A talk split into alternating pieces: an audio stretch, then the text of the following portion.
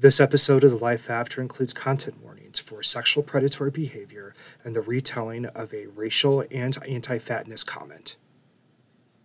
During my deconstruction and divorce, somebody I grew up with in a church invited me over to his house. He was like fifteen, twenty years older, and he had been a camp counselor at some point. It felt like the first time that a Christian from my past had started to see me as a hurting person and not just somebody who's doubting his faith.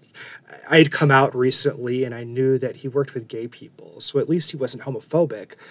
We had dinner, and he invited me upstairs to watch a video from a concert that he worked on. His name is Seth Jackson, and he does the creative directing and production design for a lot of big names. And being here in Saint Louis, we don't have too many opportunities to speak with somebody who has that sort of experience. But I wasn't impressed with him working with Selena Gomez or Barry Manilow or even previously with Stephen Curtis Chapman and Carmen. But when he mentioned Star Wars in concert, I, I wanted to see what's up. Hell, the dude knows Anthony Daniels, a k a. C three P O.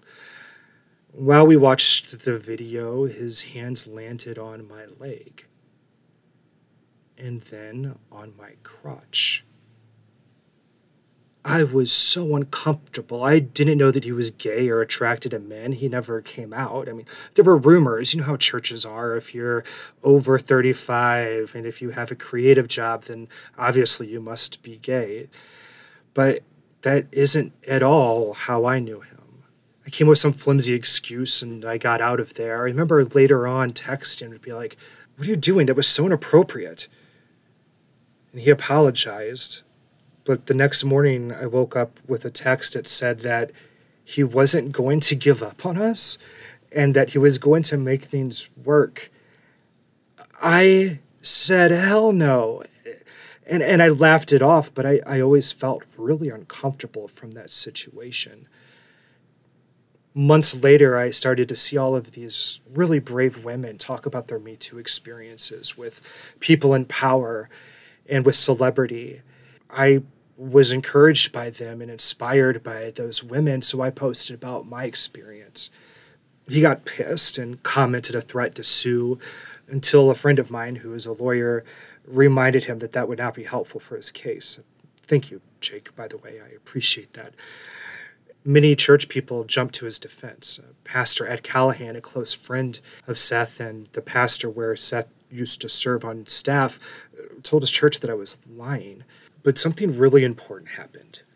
Someone from my hometown church who I hadn't seen in over fifteen years contacted me to say that Seth had done something similar to gain access to him, but when he was still a minor, and did a lot worse. But because of how church culture is, he was never really able to talk about it, and that blew my mind. Since his experience and mine, Seth had become a youth pastor and working at a university. The guy and I spoke, and he agreed to go with me to speak to them. Somebody from H R met with us and said that she believes us, but since we didn't have proof and because of his situation happening so long ago, she couldn't fire him.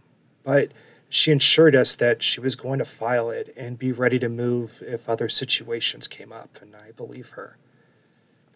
I learned a lot in that situation about how people can use their power to gain access to others.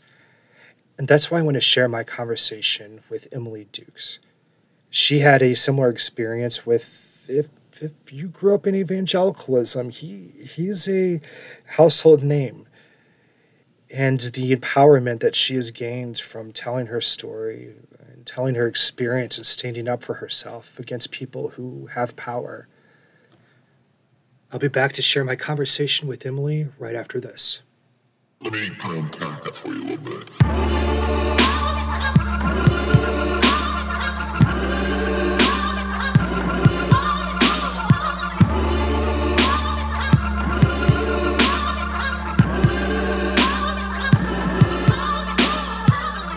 Feeling pretty down in the pit. Had to lose the crew and the ship.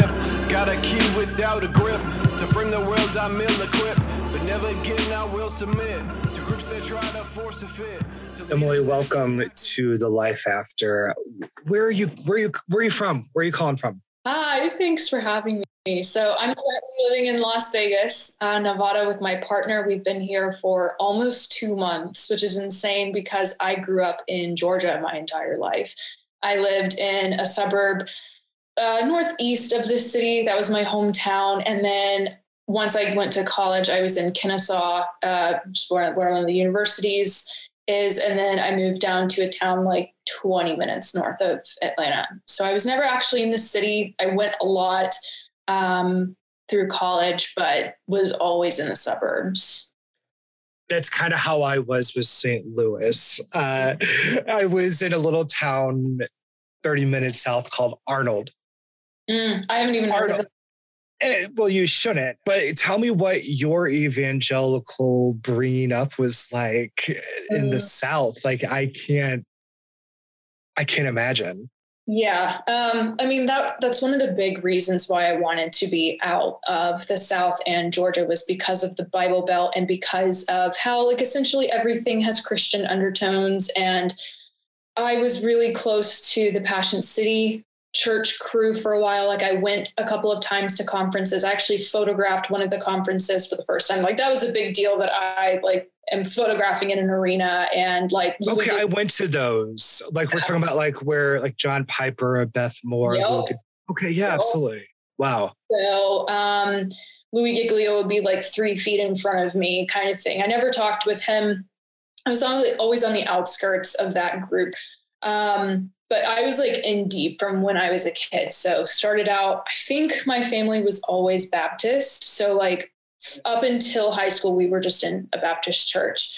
I had my first crush there. Um, I went to summer camp. I still remember I got my period like the first time for a month before. And like, I stained my jean shorts. I'm like fucking twelve. And oh my God, that scarred me for years. Like, uh. So like, just imagine. A, that is a big mouth episode. Yeah, it is. I related to that episode so much. Oh, it's oh, too much. God. Yeah. um, so like a lot of things that happened on that trip scarred me. Like I fucking remember there was a comedian who came for the first night of camp and my childhood crush then and I were holding hands. Like I had not kissed anyone and I didn't oh, until no. high school. And Um, he like pointed us out cause he was doing a skit and he was like, you know, that, that like bo- boy and girl over there, um, you know, it's bad for them to be holding hands in the, uh, a session of middle school church, something to that extent where he was literally fucking shame- shaming uh. us, everyone. And then he brought us up to the front of the room for the skit. Like I had like the deepest scars starting in middle school from evangelical church. Like I actually really yeah. loved elementary school. I was a part of Awana's. Um, I grew up homeschooled and then I went to private school, seventh and eighth grade. And then I was in a public school for high school, which is very jarring when you like being so sheltered yeah. and having never like, um, kissed anyone or even heard cuss words. And like, I'm walking the halls in ninth grade and I still remember walking past people and just overheard them say fuck or shit. And oh God, this is so fucking in my first day of ninth grade. Oh no, I wrote in Sharpie all over my arms, different Bible verses. And I went Emily. to school like that. And on, I God did bless I you. I know. I no, I didn't decorate my backpack that year. Um, but I think I had a pencil case and I wrote Philippians four thirteen or something I like that. I get it. I was the same way. Yes, I, yes, yes. I'm walking in like empowered in the Lord. And mm-hmm. so yeah. you just like stack on the cringiness and awkwardness of middle yes. school, high school, but then you also couple that with being like the ex homeschool kid and like in Uh, in a church world. Um, I was changing churches like every year by the time I hit high school, just because like oh, wow. we left the other church. I actually had a, another strange uh, adult man and minor situation where um, he like, I was in eighth grade and like this man was a deacon at the church and like had kissed my cheek multiple times and gave really long hugs. But the thing is, is he did it to fucking like two or three other girls who were in my same grade. Like, it was disgusting. And I remember my parents had to change my phone number and my mom's because like he had both of our numbers. And good God. Oh yeah. So, and he like was asked to leave the church and whatever, but Um, I remember being scarred by that. And my relationship with my dad has always been extremely rough and dark and a trigger for a lot of trauma and P T S D. And uh, I was looking for a father figure, essentially. Um, and so I would develop like crushes on adult men because like I, you know, of course, like it just in your body as a thirteen to sixteen year old, because uh, those were the years that it was most prominent. Um, you know, I'm like already like coming into my sexuality, but then it's like, oh, but father figure. And so I was drawn to characters in movies who had that role, especially for a young girl. Um, I wrote novels all through elementary into middle school, wrote a full length novel. And a lot of my themes in my books as I got older were about um, some sort of savior complex. Um, wow. I could see how those two things are related. Yeah. That's an interesting thing too, because of like how the Trinity is supposed to work, right? Where the savior archetype is, is a Jesus yeah. thing, but then also the father is God, but then they kind of culminate together because they're two in the same and everything. So that, evangelicalism in a kind of way kind of laser focus that those two kind of needs in a way. Um, you wrote novels. Tell me more about mm-hmm. your interest in fiction. And, and were they all Christian mm-hmm. fiction, or were some of them kind of outside of that? How did that work? So my favorite, my favorite genre to write, and the one that I finished, was actually more fantasy based. So I had discovered Lord of the Rings, and my best friend at the time, she also wrote novels and like loved reading and all the things. So we'd often get together and like write together, or I loved drawing actually ever since I was a kid. Like I, I'm an artist now. I do photography and videography. I'm like, my hands are all over the place with creativity and I love it. And writing novels was always a part of me, and just storytelling in general. And that theme of storytelling was really big for me. Um, there weren't necessarily Christian elements where I was like, you know, character pl- praying to God or whatever. I was honestly, when I think about it, I was always pretty edgy. Um, I was still the very massive goody-goody and didn't walk into a Hot Topic and wouldn't even look at it because I'm like, it's, it's going to send me to hell kind of thing. Or I saw Spencer's for the first time and I was like, this is even worse. And like avoiding it like the plague. Um, But I also had like one of the Jesus is the Light t-shirts I would have gotten from camp or something, but it's written in Twilight font because Twilight came out when I was like in sixth grade or whatever. Yes. So the perfect appropriation of Christian t-shirts. Yes. Oh. Reach. Uh, but then um, some other books I liked reading were these like, they were called the Christy, excuse me, the Christy Miller series. And uh, that was the first author I just, I was absolutely in love with. And I still remember Um, driving home with my dad from the mall one night. This is when I was like twelve. And um, one, uh, well, this author, I think she was going on tour or something, but you're going to have to pay money somehow to see her. And I, both my dad and I were like, who would pay like six hundred dollars, you know, to come see like an author like this? Like this just, do you have any celebrity that you'd do that with? And literally a year later, I discovered Ted Dekker. I picked up one of his books and like, this is, I'm like right at thirteen and like my crush is starting to go to a different school and I'm still being homeschooled and lots going on. And I just got pulled into thriller. I fucking loved thriller and still do actually, just because I typically like the writing better. And I personally think a lot of thriller authors are better than some other authors. I totally get that. I, I, as evangelical as I was, I had a thing for Goosebump books. And mm-hmm. then that grew up into kind of Ted Dekker's like parallel dude. Uh, I was a big Frank Peretti fan. Tell me, tell me about your Ted Dekker background.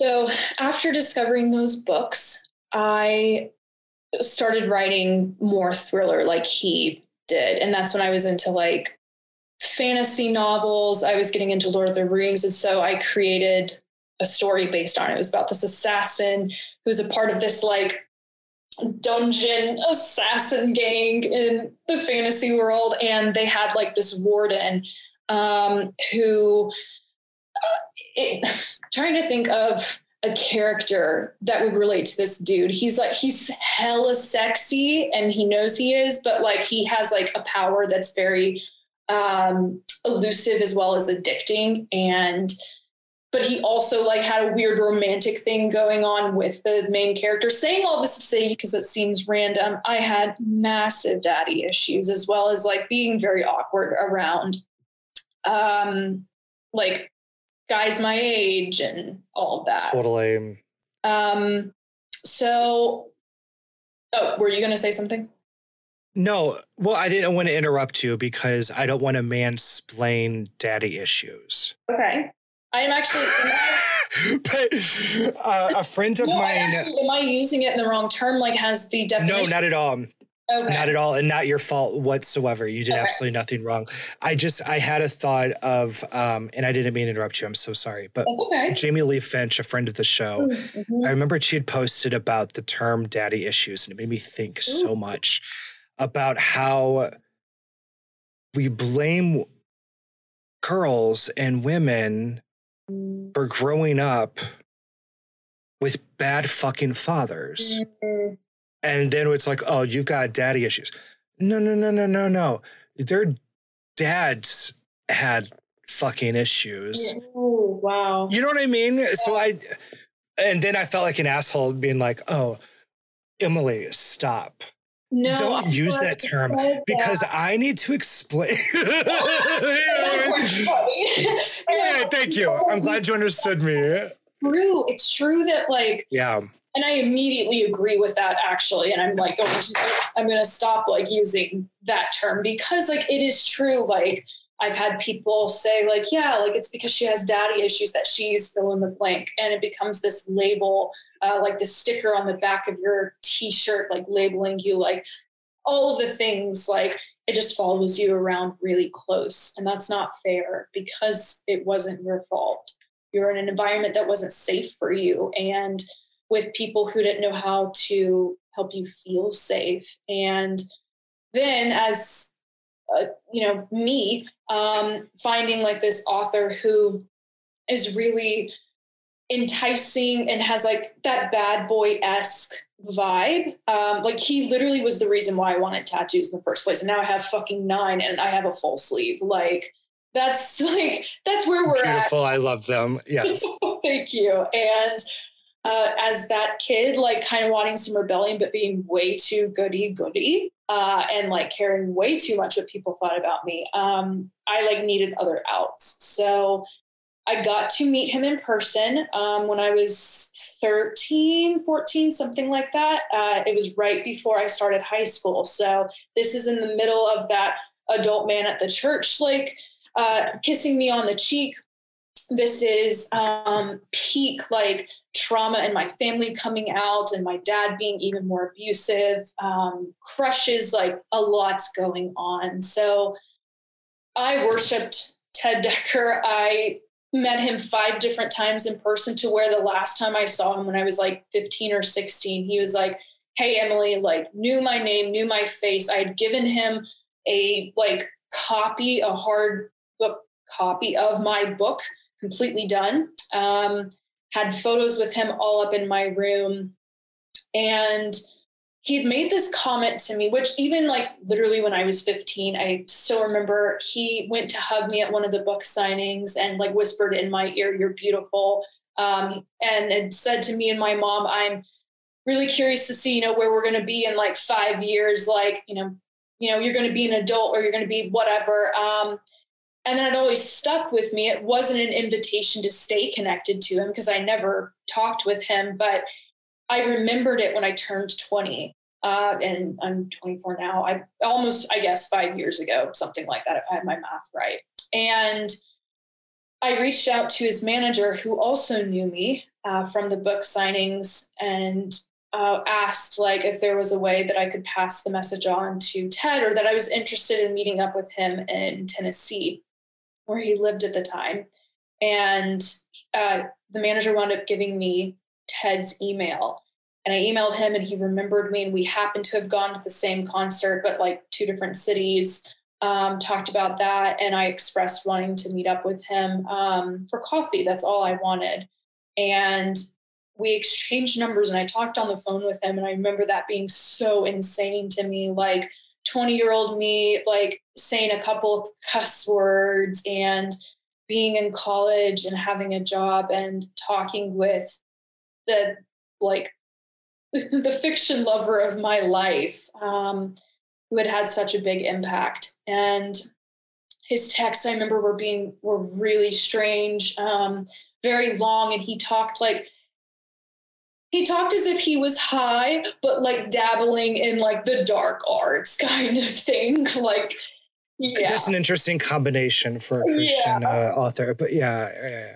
yeah. Um, so uh, he was pressuring me to come to his house, and I was like, you know, I'm actually I, I, he actually mentioned dinner first, like like us grabbing dinner. It wasn't like we'll grab food or whatever. Um again, I just wanted coffee, but um again, it was the like invitation to the house, um and he was like, besides, Leanne, his wife, wants to meet you. And it was the besides part that when I look back, I see, I'm like, if there have been ever points where I doubt what happened or feel shame or whatever that I'm feeling, like if there was yes. ever a doubt, it would be that, that I was fucking pushing back, being like, hey, no, I'd actually think it'd be good to do this, whatever. And him again, pressuring. So I went, um, mm. I literally shared my location with like three or four different people who Smart. weren't even in the right. fucking city. And, but the fact that I was doing that, knowing where I was going could be unsafe. Like, I don't even see that as a failure on my parents or even me. It was that this man who has power, let's admit this, um, has still had this like almost psychological hold over me, not because he was maybe even intentionally doing it. Then I doubt that. Maybe he was, I don't know. Um, but it was that I was like, fuck, I get to, I'm invited to go to his house. I get to go to like where he lives, like where I know his kids like have been, and sit in his office. And like, it's like the invitation to the personal. I mean, as a thirty-five year old now, if I was in his shoes and invited a twenty year old, no, he to was my fucking house, sixty, by the way, when this would have happened. Like, the man looks like he's young. He's literally sixty-four. I'm not even kidding. Right. Well, you know, and there is something to be said about the power of good-looking people. Right. There is a, ch- they don't call it charming for nothing. Mm. We have to be careful around people who yeah. look yeah. really I good mean, for their age or whatever, because... It's true. Mm-hmm. Um, but all that to say, here we are, you, Emily Dukes, age twenty, being invited to a very popular author's home. And you try to kind of balance that. Here's a a a situation, or here's an opportunity with, here are the dangers. You're sending out your location. You're not, you're feeling some sort of a red flag, right? But you also want to, wow, I, I don't want to pass this sort of thing up, right? Um, we do need to take a break. When we get back, I yeah. want to hear more about what happened and what was going through your mind at that time. Uh, we'll be right back right after this. They say that nostalgia is a really powerful force. And now that I'm producing the Life After podcast on my own, I could use all of the help that I can get. So I went back to the drawing board and updated the show's Patreon program so I can keep the candle burning. On the Life After's page on patreon dot com, you'll find several monthly contribution tiers you can choose from. Each includes digital rewards like infographics inspired by episodes, videos, sound bites, and each tier includes its own merch, like stickers, mugs, posters, plus one tote bag. Find The Life After on Patreon today. You don't want to be left behind, or even Left Behind teen series. And keep in mind, The Life After. Find The Life After on patreon dot com and let's party like it's WoW nineteen ninety-nine.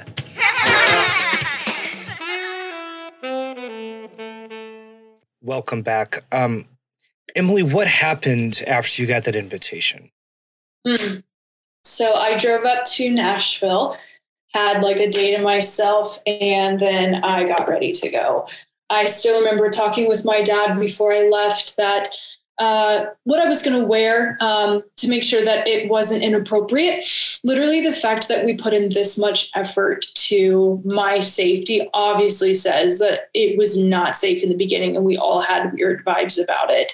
Um, but again, it's like you want to go anyway because, like, as as awkward as this sounds, like I would have dreams as a kid, like at night dreams of like meeting Ted in a coffee shop or meeting his family and going to his house. So it's like, this was a subconscious like manifestation almost from childhood that, um, you know, this person who meant so much to me, it wasn't so much that it's like, oh, it's this um, actor who is as like big as, you know, fill in the blank. Um, it was just someone who was incredibly meaningful to me. Um, That's just- totally understandable. I mean, as somebody who's had dreams of being on at night dreams of yeah. being on Home Improvement and Lost, I get it. Same dreams. It's insane.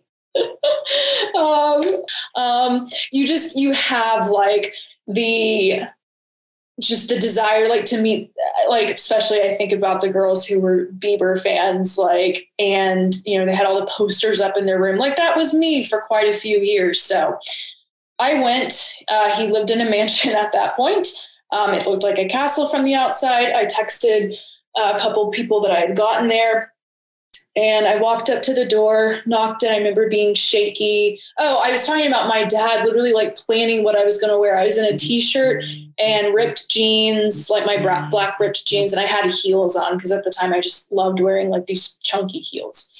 So he opens the door and he looks me up and down, um, like quite slow and quite oh, like seducing or like, I don't know, just being like, oh, yeah, damn, yeah. Like, I haven't seen this girl since she was pubescent and now she's twenty. Like, yeah. And he gave me this like big hug, held me in for a while. And then like stepped back and like mentioned how tall I was, led me into the kitchen and like offered a water or whatever. And Um, then he took me to his office and I was fucking panicked. I still remember going up to the entrance of it and it was big. It looked like a bonus room size of like a room and his desk is in one corner. He has like a couple of other couches in this other corner with like one of the, those wall to ceiling bookshelves that has like the big T V in the middle.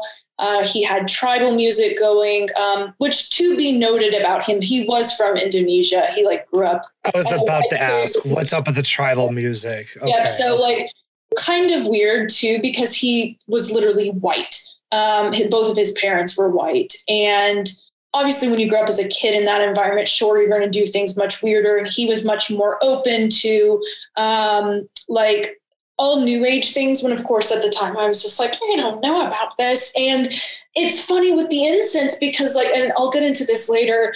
Like I literally have incense next to me and I've been using it all through this session. And when I stepped in there, there was this very specific incense smell that he had going where jumping into the future, I walked into a store with my friend, not even the fucking next day. And I smelled the incense and I jolted yes. like skin crawled and I told my friend and she immediately took me out of uh, the shop. Um, Shit, that's a trauma response. Ooh, yeah. Right, right. Our noses mm-hmm. yep. smell. They those get it. Especially um, those, those have been mm. haunting for me. So Um, as like an aside, the fact that I have incense, you know, next to me when I saw it so bad, it, it's been me even trying to deconstruct like that entire experience, especially from my eyes, when at that time I was like a massive Christian. Um, and now where I'm actually doing some of the things that he did, and it being like from sex to smoking to whatever. And, um, where he like believed X or Y about the universe, whatever he said, I know now I relate to that more. And it has been so hard for me taking back those things that I didn't even know I was going to step into, because I thought I would always be a Christian, and not seeing them through the light that I had first experienced them, but see them through what is actually good and bright, not this heavy, dark, deceiving, all of those things. Um, Anyway, step into the office, and I remember him pulling me into his side, um, like arm around my waist, because uh, again, he was seeing how tall I was. Um, yeah. And I like, he sat down on the couch, and he had like a vape or something, but he looked really stupid vaping it, because he looked like he was just trying to be cool and stuff. The bitch has like brown hair. His hair's not black. No one in his family has black hair except for him and his wife. And it's because they both dye it. And yeah, um, we talked for a while. This is where things get hazy. I don't remember much. Uh, I do remember his wife coming in. I met her. I remember her eyes looking really dark. Um, and it's not, it may have been because of contacts, but there was like something else to it. Like I have always said this, I like could see them having like a red room from like Fifty Shades of Grey. Like they'd be into the super B D S M shit.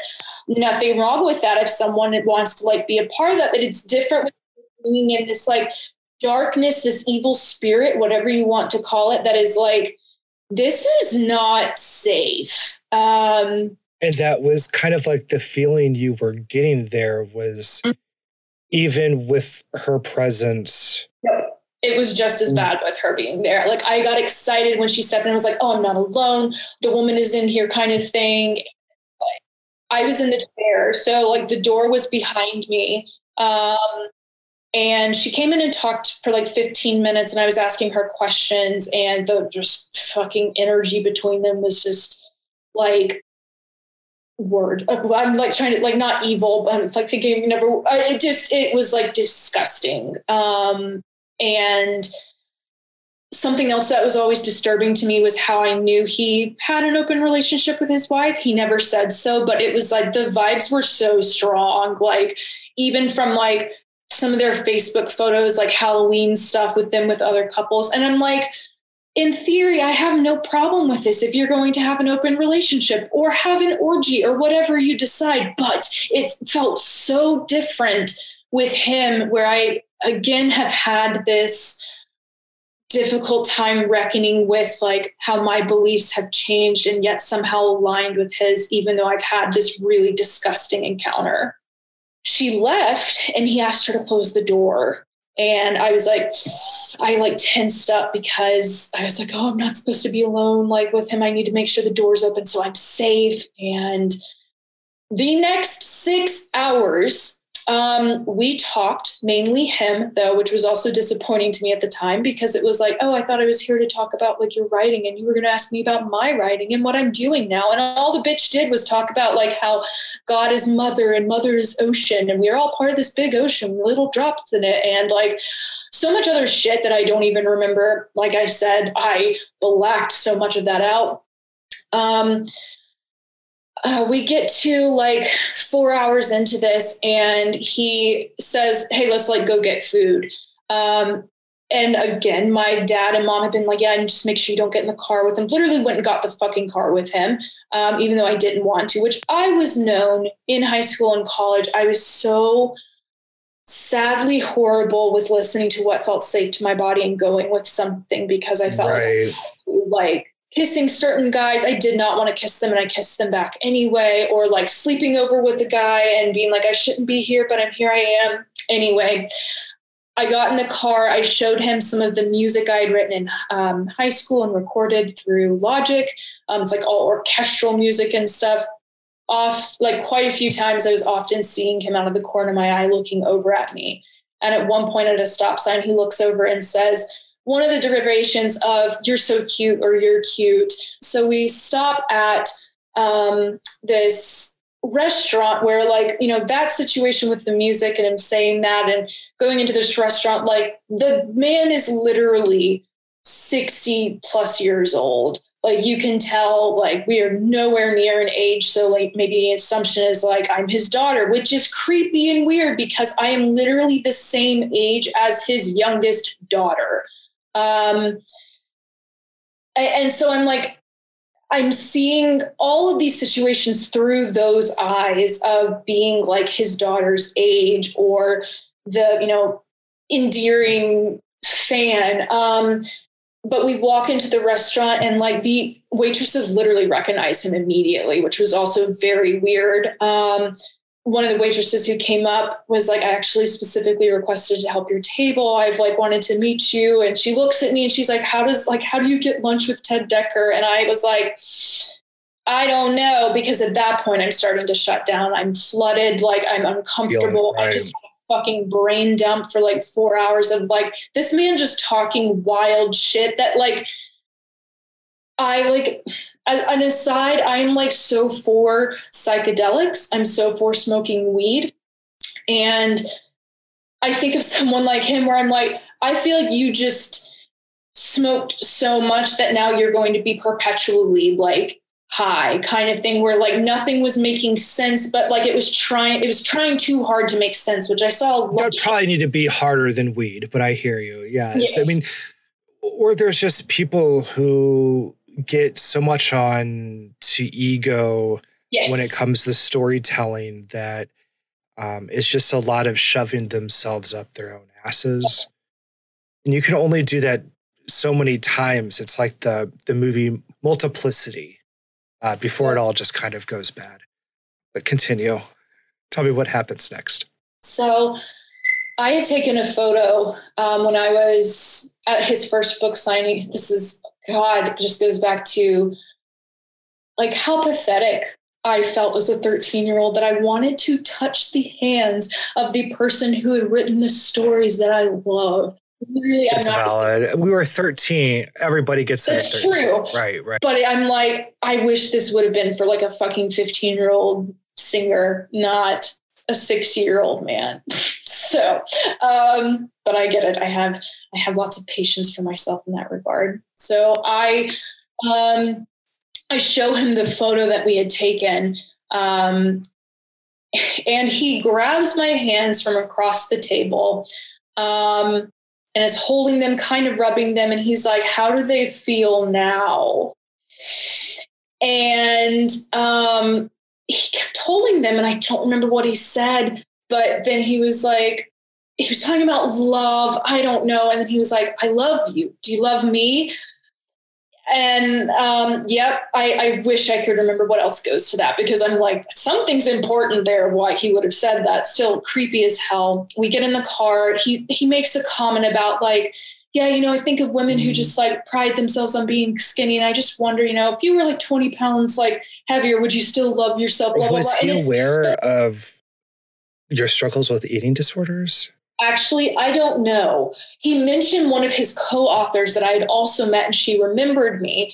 Um, he talked actually multiple times while I was with him about, he was like, yeah, me and blank uh, talk about you. Or like, we wondered where you were, that you were so special that you like, you know, were so wise yeah. for your age, et cetera. And I, maybe I would have mentioned the eating disorder.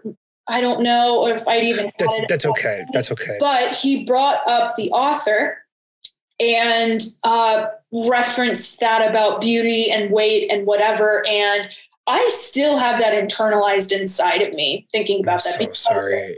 Yeah. Gained weight, like, and then like, I'm, I'm welcoming and fine and happy with my body, but the amount that I've gained since I was like eighteen or twenty or whatever, like I, I still remember him saying that. And it's just, yeah. um, yeah, I mean, then, I went from a twink to a daddy throughout my divorce, just yeah, throughout yeah. like a year or two. I totally understand. Yeah. Well, uh, so We're in the car, and this is like where things became the most dicey feeling for me. And I, at this point, was so emotionally flooded that I was like just checked out. I like even stopped responding to some of the things he was saying or attempting to make longer conversation because um, I, I was was just like completely done. I didn't have anything left. Um, and that was just from soaking in all that shit and having to be so intensely focused. Um, I will insert my own personal trigger warning here that like, I find this like the, one of the most disgusting elements.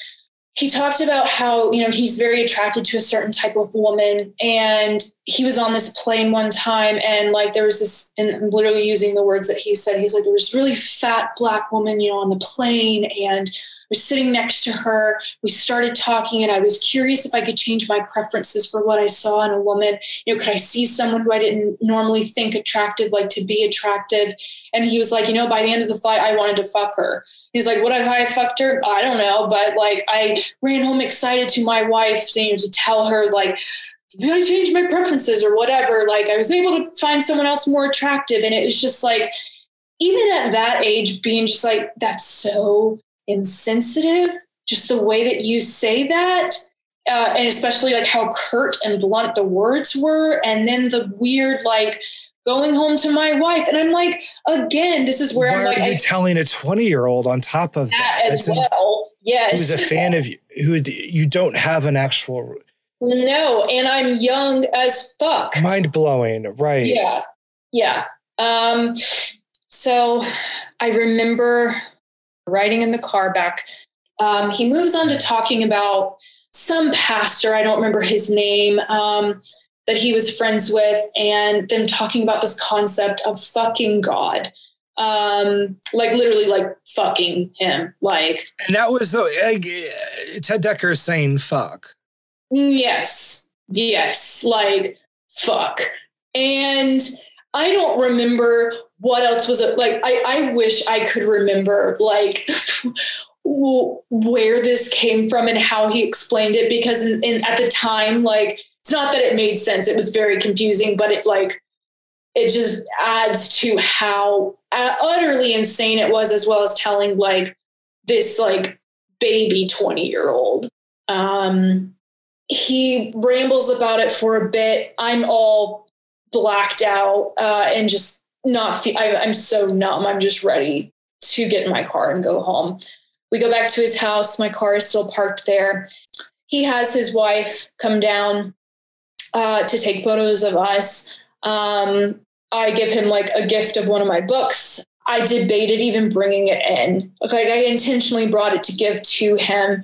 Um, and then after all that, I was like, oh my God, why am I doing this, as I'm walking out to the car? But again, I betrayed myself and came back in anyway with it and gave it to him.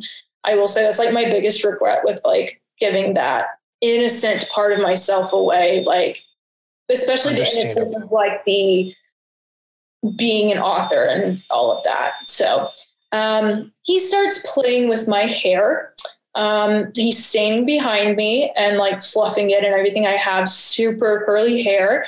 Um, and at the time it was also long, and it's long now. And, uh, his fingers kind of like lightly, uh, go down my neck.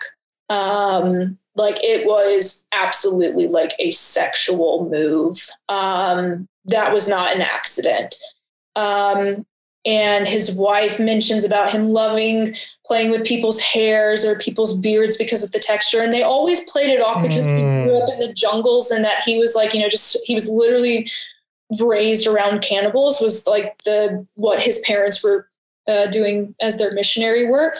Um, but I'm like, I, I didn't know what to say. I was so uncomfortable. And he came around like to in front of me and was like talking about how special I was, how I see the world and everything. And um, him like going to what I thought was going to grab my tit. He like puts his hand on my heart um, and he says something about like taking like what I've had in my head, like to my heart or heart to head or whatever. And um he grabs my face with both of his hands and pulls me, and me thinking he's literally about to fucking kiss me on the mouth. He kisses my forehead.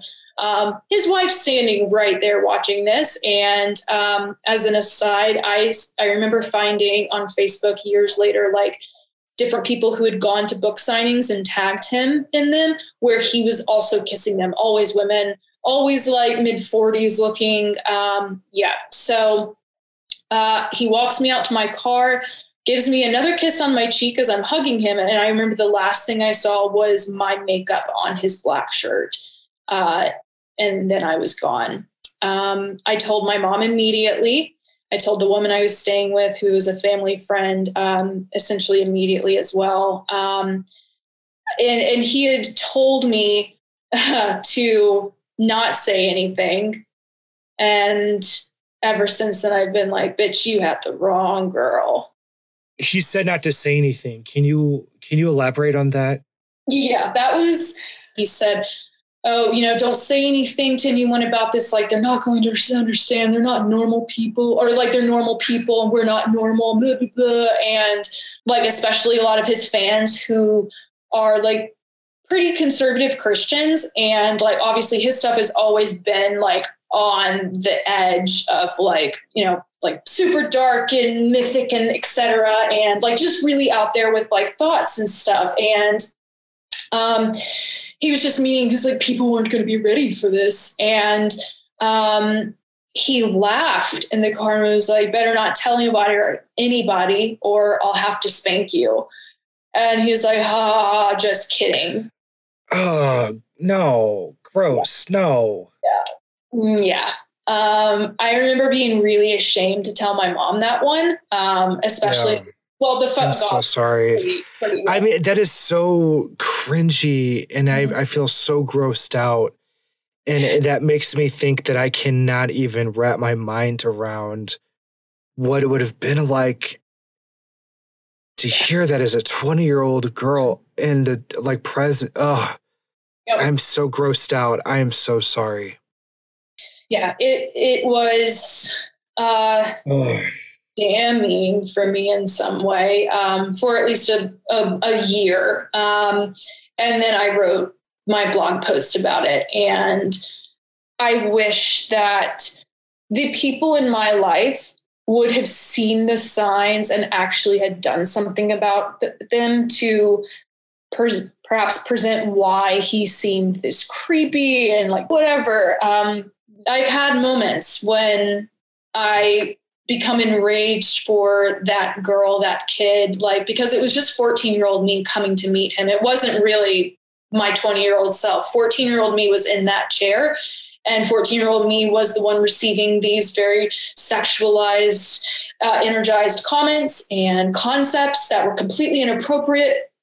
Um, so when you look at it that way, it was like you had a minor sitting in the room with him. Um, Even and, even as a twenty year old, that's not appropriate. Those aren't, no. It isn't the context of your relationship with him or the way that you know him. Yep. That's not the context of your conversations or anything. That is the same with, it's a situation that I've gone through or others. When it's just a, oh, surprise, we're going to jump right into something physical. Mm-hmm. That can sense that conversation, everything is not present, mm-hmm. um, and it's it's not appropriate. It's not the right context. It's not the right relationship. Exactly. Yep, that's what I've like been feeling, and also saying like throughout this today is um, it's different. It's a much different context. Um, so in the blog post, I. gave a lot of details, but even still held a lot back. As I'm like ending it, I write that I had wished I had never emailed him. Um, I posted, it was in June. Um, it was like middle of June, and shared it with more people. I got a lot of traction with it. In fact, a couple of people reaching out to me saying that he had read, they'd read um, his stuff or still were reading his stuff. And I had no idea, was sorry. Um, that I saw a, an email uh, notification from his book team where he had a new book coming out. And this would have been in November that I would have seen this. And I happened to get a text from him on Thanksgiving of uh, the year previous, right after everything would have happened, him checking in on me, wondering how I was doing and whatever other bullshit. And I wrote that I never responded. I hope you got the message. I think you do. And feeling that it's like, yep, you could have either seen this because you were curious about what I was doing and you went hunting for it on your own, or at some point with me working with one of the Instagram accounts, Do Better Church, and posting the story there and talking with you, maybe the word will get around to it. I've had people ask me, am I ready for potential uh, allegations or slander, libel from it? And not exactly, but I have plenty of witnesses to that time of my life who can testify to that. And I'm sure I can find the text somehow. So it's not so much trying to, you know, bury him in the dust and leave him, but it's more so wanting to bring light to the fact that, like, this is dangerous. This come a lot last year. I was watching YouTube videos of him and was literally, and I've done this for years on Facebook and on websites, every couple of like six months or whatever, I look to see if like, A, he's dead, or B, um, looking to see if like he's made any new content or whatever, or like scandals happened, like looking for something to help me feel less alone with this one incident. Wow. Um, There's something about telling our story and hearing us, hearing it in our own voice. And there's something so empowering about that. And I, when we get back from the break, I want to touch on where you are now with feeling about this. And I mean, even now, as we talk about it on the show, um, what is it that you hope would happen? Or what is it that you um, want for yourself or for the environment or the world that we're living in? What changes do we want to see happen? Um, so let's talk about that right after this. Okay, Chuck, are you ready? Have we only have one shot? We got to make this work. Uh, wait, you didn't give just, just, me... Just read an, your lines. I'll oh, give you the paper. Okay, okay. Psst, are you guys ready? Are you ready? All right. Uh, uh, um, are you ready where, where, to, to where, deconstruct where they, with friends? What the, what the hell? Where did, where did all this come from? Deconstructing your faith used you, to be lonely you got a band? And boring as hell. Wait, break, wait. But no one must wait. deconstruct their faith alone ever again when you um, deconstruct with friends. Chuck, tell them what we mean. Um, yeah, Go. that's that's right, Brady. Yeah. Uh, the Life After has a. Uh, uh, what the hell, Brady? Uh, I went full on Jumanji on this one, but keep going. He's a rental by the hour. The The Life After podcast has a secret Facebook community and Slack yeah. channel for people deconstructing the. the uh, Christian fundamentalism and other oppressive religions. Uh, meet new people and and, uh, and deconstruct with, with friends. friends. Nice job, Chuck. You even got the echo. Uh, thanks. Uh, that was kind of cool, I guess. Oh, God, he's touching me with his trunk. Uh, you can apply for the secret group it's wet. On, our fa- on our Facebook by answering three entrance questions. Your membership is hidden, and the admins keep the room constructive and helpful. Now, can we get this elephant out of here? Nope, probably not. But we can deconstruct with friends. Welcome back to The Life After, conversations with courageous people deconstructing Christian beliefs. I'm here with Emily um, Dukes. And tell me where you are now at this situation. I, I know that feelings still come up, and that's a thing that happens maybe for a long time, but that doesn't mean that there also isn't feelings of empowerment. Mm. So I've always struggled with playing small. Since I was a kid, I lived in an abusive home. So the only way to not get hurt was to be small. And I've struggled with an eating disorder, which my therapist mentions oftentimes, even though I never related to this until she told me that she was like, perhaps your obsession with staying, quote, small is to keep you safe. So there's, there is this wow, surrounding right. theme in my life about safety. And I look at that moment as this pinnacle, probably the worst moment of like me feeling like I put myself in an unsafe position. Now, I'm not blaming myself. It was not my fault. It was not my fault the first time with that man from the church who was the deacon. It was not my fault with Ted Dekker. It was not my fault with the X amount of guys that I was with in college. Those were not my fault. What was hindering me was how I was raised to be small. And so I would go along with what was happening, especially if I was being kissed and I didn't want to be. I'd kiss the person back anyway because I didn't know how to say no. So I've spent the last five, six years of my life working tediously and painstakingly on boundaries and on saying no and coming to terms, as well as accepting the fact that my history is made up with those moments. That does not mean my future will be that way. In fact, what I've been most proud about in the last few years of my life is being in this current relationship that I'm in, where I have confronted my partner on multiple things or have been confronted, and we are able to have conversations. I'm able to communicate what feels comfortable and what doesn't, especially with being like, hey, I would prefer you to do X over Y. The, the work that I've done on boundaries is big, but alongside that has come the full renouncing of Christianity, which is a phrase I never would have thought of saying even two years ago. But it's one I'm extremely proud of. I grew up a massively evangelical Christian. It started with my dislike for church, and I had disliked it really for quite a few years. Um, then I started thinking about evolution and creation. And then I started thinking about sex and being like, um, well, I don't feel different. In fact, I feel quite fucking empowered after that. Um, being like, hell fucking yeah, I did that, or I made that decision, or I chose to smoke weed because of X, Y, and Z. Like, and that's what culminated into the Christianity Tower in my world tumbling down. And I watched from a distance as it did, and still am, although like it's, it's essentially we're at ground zero at this point and we get to rebuild. Um, that's the yeah, thing that's yeah. very important to me in my life is like this concept of you hit rock bottom and building back up and knowing that the only direction that you will get to go at that point is up. So I love that. I, I really relate with that because mm-hmm. I look at deconstruction as an act of rebellion.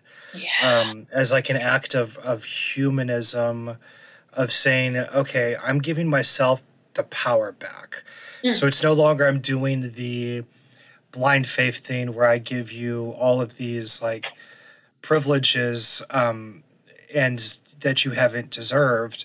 And, and instead it's like going back and saying, no, I'm, I'm, look, I'm going back to the things that make humans able to grow and progress, and I'm taking the power of those things back to myself. Yeah. And for a lot of people, like staying in the faith is important to them, maybe for a time, maybe long term.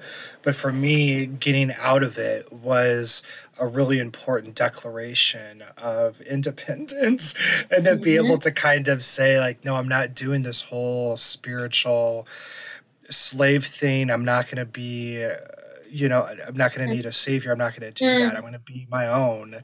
Um, there's like a little phrase I always think of is we are greater than I am.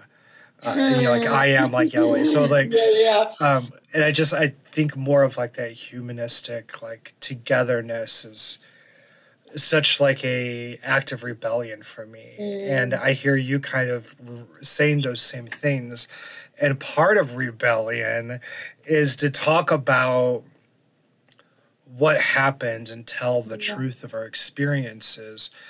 I know that you had mentioned earlier kind of like some Instagram um, posts or whatever. What, how have you been able to kind of talk about this? And um, what messages would you have for others who feel like they might be in a grooming Mm. position or situation where somebody's trying to kind of get in access to them like Ted had done with you?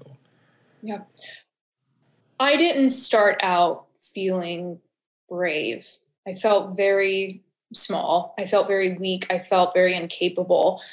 Um, but something that has always been true for me, even when I was younger, was I, I'm incredibly honest about where I'm at and who I am. So my, my being vocal about my depression and anxiety, that was big. I would write blog posts about it, and I would write about it in a way where I had not seen many, if any, write about it like that, because my entire goal was to help other people feel less alone and to help other people be brave by me being brave myself. So all that being said, the quote power coming from the Ted Dekker experience and me writing about it, especially in a blog post, I didn't feel afraid about that. But I also recognize my own privilege in that, that I'm not necessarily, or I was not necessarily exposed to someone with as much popularity as another celebrity. Um, and so I'm almost a little safer behind that. But also, I told my mom within like an hour of it happening. And then I told the next person. And maybe that's also because I was just so painfully honest as a high schooler about everything that I was doing and definitely what I was not doing, um, that maybe it just came from that, this need that I could not lie. So maybe even that in of itself, like the reason why I would have done it was like not necessarily toxic. I just, I didn't want it in my body. And that's what I've adapted over the last few years is like, when something like that happens, when something uncomfortable happens, I don't want it in my body. I'm going to talk about it. And so then that translates into my own personal relationship or even with my family, where there are certain things that I draw hard lines with. And I say, this is not going to be talked about in this way or this tone. I will not be spoken to this way. So there's this, there's, there's been this very slow development in my pride in myself and strength to stand up. And I love that. It's, it, it has cost me so much energy and so many tears, um, from working in really terrible jobs and trying to stand up for myself and feeling like I'm being steamrolled, um, to even like setting boundaries with work of when I'm available and when I'm not. It's, I have found one of the most helpful things for me has been keeping very small promises to myself.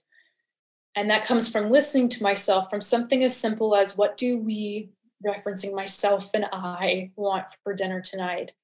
And I slowly started learning how to feel into my body what I wanted, because sometimes, and this is random, but sometimes I would betray myself and I'd go with the other thing because it either sounded healthier or I was afraid of the food or I just didn't know what I wanted to pick. So I picked one and then I, in my head was like, oh, I should have picked the other, but I just stay with the other. Like that whole bullshit. I have learned to be better with that and to pick things that I'm in the mood for.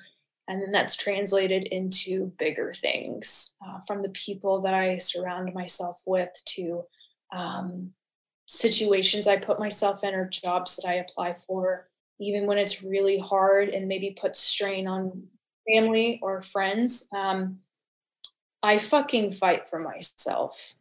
I and love that. Yes. I, I've had many people fight for me. I have a list of people in my mind that I can think of right now, from freshman year of college to now, people who have been in my corner fighting for me and cheering me on, especially when I haven't had the energy to myself. Oh God, that's the thing, right? Like to have people come into our lives that can kind of advocate for us until we mm-hmm. have the ability to do it on our own. Yeah. And that's what therapy was for me in a lot of ways, was to kind of get these training wheels on so that I can think in a different way that is just overall generally more healthy and more helpful. Yeah. And the little things like that, and in having more mindfulness of how we think to ourselves and how we speak to ourselves. I love what you said about even referring to yourself as we. Mm-hmm.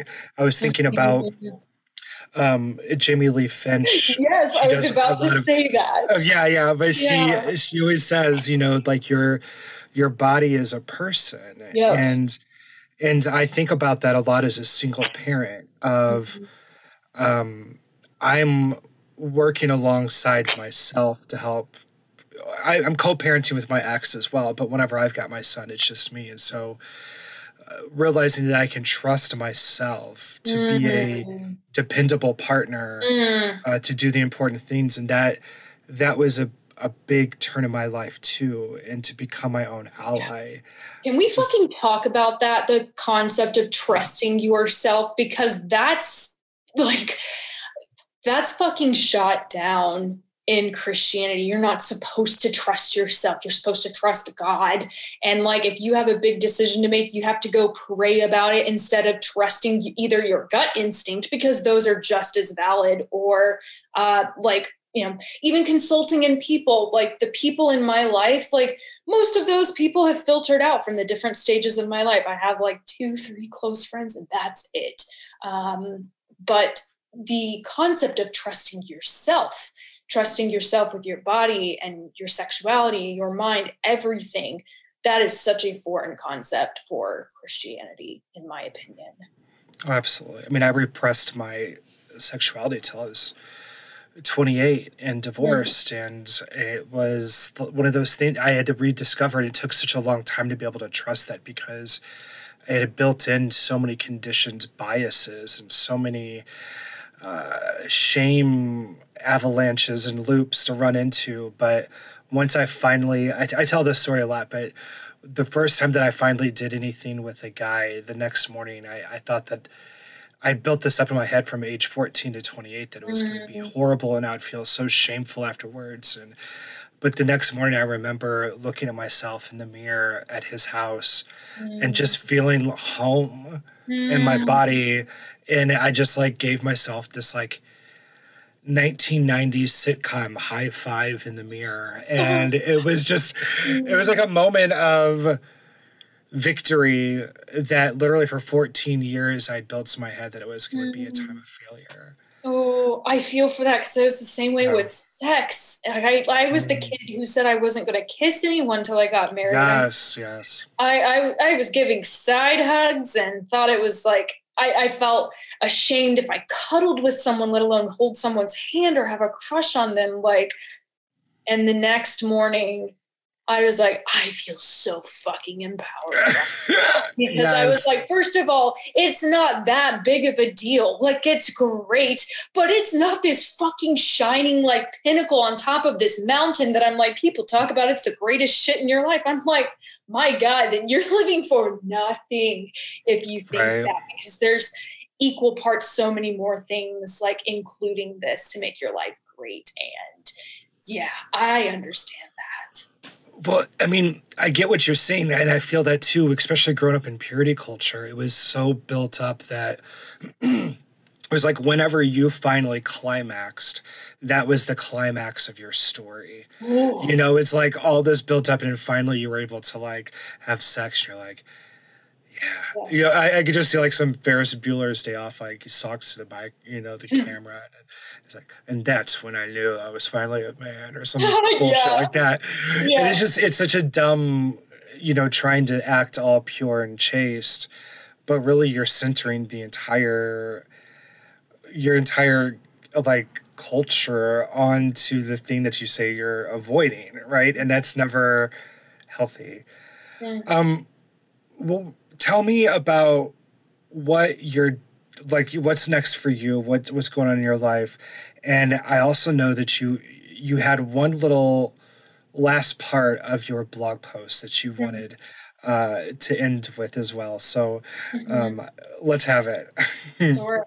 Well, I don't fucking know what I'm doing with my life. Let's just be real. I'm twenty-five and I'm working two jobs at the moment, one of which is fine. Um, and I really like it. The other one I'm pretty so-so on, but I need money, and money things just suck. And yes, everything just sucks right now, but I love where I'm living. I love where my partner and I are living. We're living in Las Vegas currently. Uh, we did not ever see ourselves living here, but living in the West has changed so much. So all of that being said, whatever is in my future over the next few years, I want it to be out West.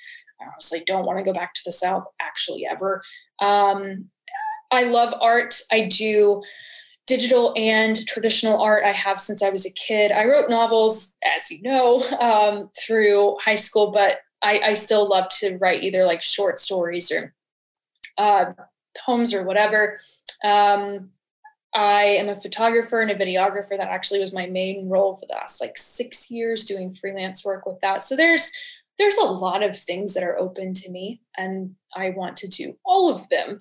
Um, that is not always easy, especially when I don't want to be confined to a nine to five all the time.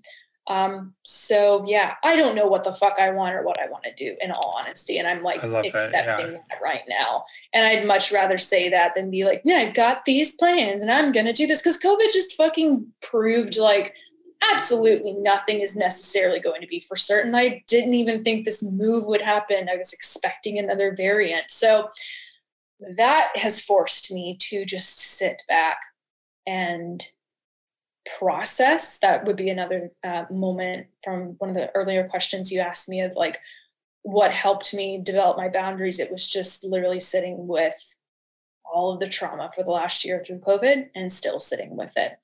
Um, so that's where I'm at.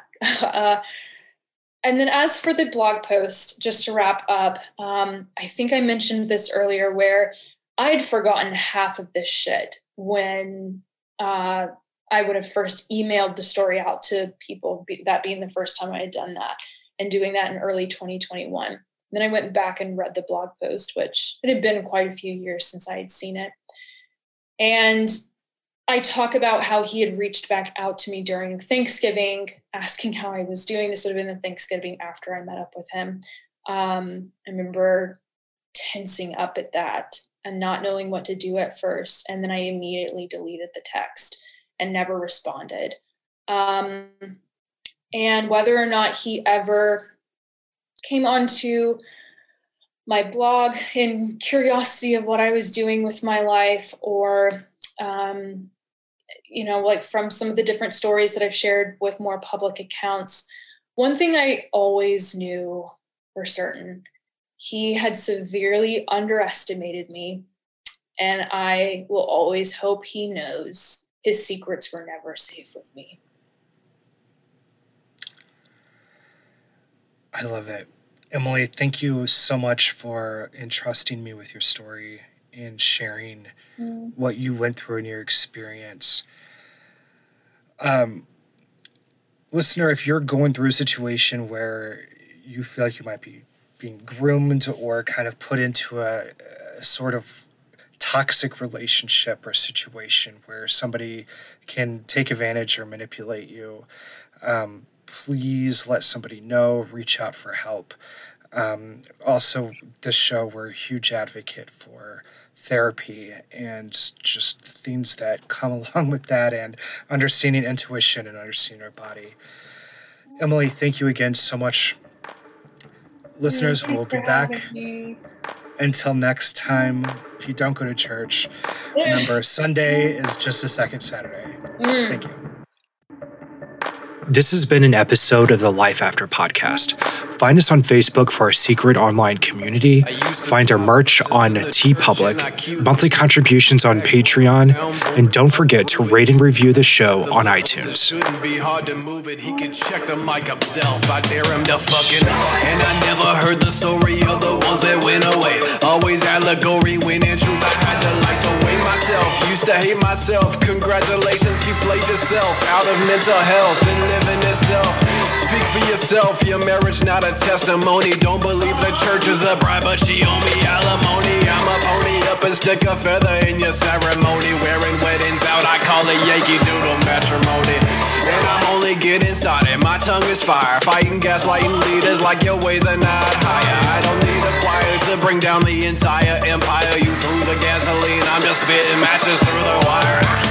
I'm just trying to break them free, make them see the refrains and mental chains of slavery. I disagree with any preacher teaching I own defeat. I repeat, I don't need a church to walk in victory. I'm complete. And everybody sings, and everybody sings.